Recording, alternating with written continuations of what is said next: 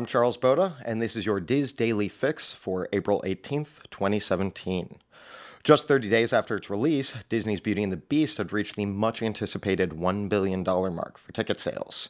The film had met all speculative goals, surpassing Disney's 140 million opening weekend estimation with a total of 170 million. This leads many people to believe that Disney will continue this trend financially in the future, given the long list of live action remakes that it has in production. I don't think it's as simple as that. Um, there's a large difference between a shot for shot remake of a beloved musical classic than there is from, say, a Tim Burton reimagined Dumbo, which, given his Alice in Wonderland films, will probably stray from the original tone substantially. Um, the Mulan remake has been dubbed a girly action epic by its creators, focusing on martial arts combat and featuring zero music so far. The Jungle Cruise movie is based off an attraction, and historically, those haven't done well, with the exception of Pirates of the Caribbean, obviously. Um, Disney has anywhere between 19 and 22 live action remakes in development over the next decade. Most are not going to be Beauty and the Beast. Disney will continue to profit off Marvel and Star Wars films, but as far as Disney content for Disney fans, um, I wouldn't get your hopes up expecting the next Disney renaissance.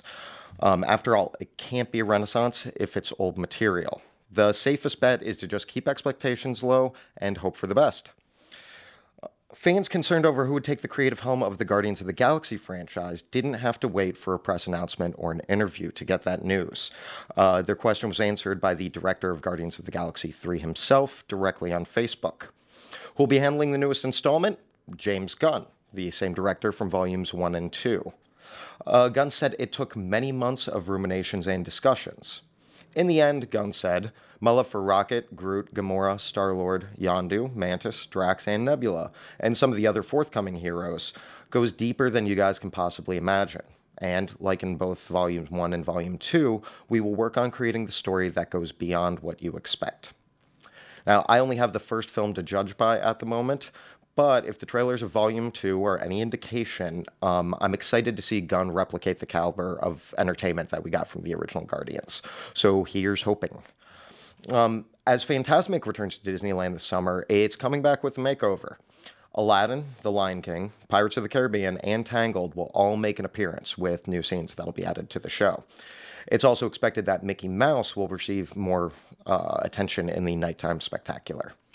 Information about what may have been cut from the show hasn't come to light, but there is some speculation that a fan favorite Peter Pan scene will not be well will no longer be included. The date of the show's return has also not been announced, but trust us to let you in on all the details as they are released. Bob Iger had previously said that Disney would never use virtual reality in its attractions. Never is a long time, so in today's featured article, Stephen Rickert imagines a future in which a Disney World trip is as simple as plugging in. His article is titled Walt Disney World Trip Report 2071. Make sure to check that out. Our featured thread today is, yet again, the official 2017 free dining plan Watch, Wait, and Dream thread on our Disney Dining Plan forum. That post is now up to 479 pages long, as full of pe- uh, all full of people hoping and planning on the rumored release of free dining next week. Check it out over on disboards.com. Free dining sure is a popular subject, if only there was a show taking place today where some trusted and knowledgeable Disney fans were discussing it. Oh, right.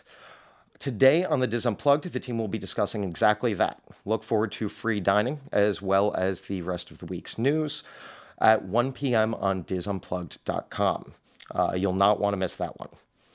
As for the weather today, in Orlando, we'll be experiencing intervals of clouds and sun with a high of 86 and a low of 65. In Anaheim, you can expect a mostly cloudy day, topping out at 74 with a bottom of 58. For more information of everything you've heard today, go to wdwinfo.com slash dailyfix and join us again tomorrow for your next installment of Your Daily Fix. Thank you.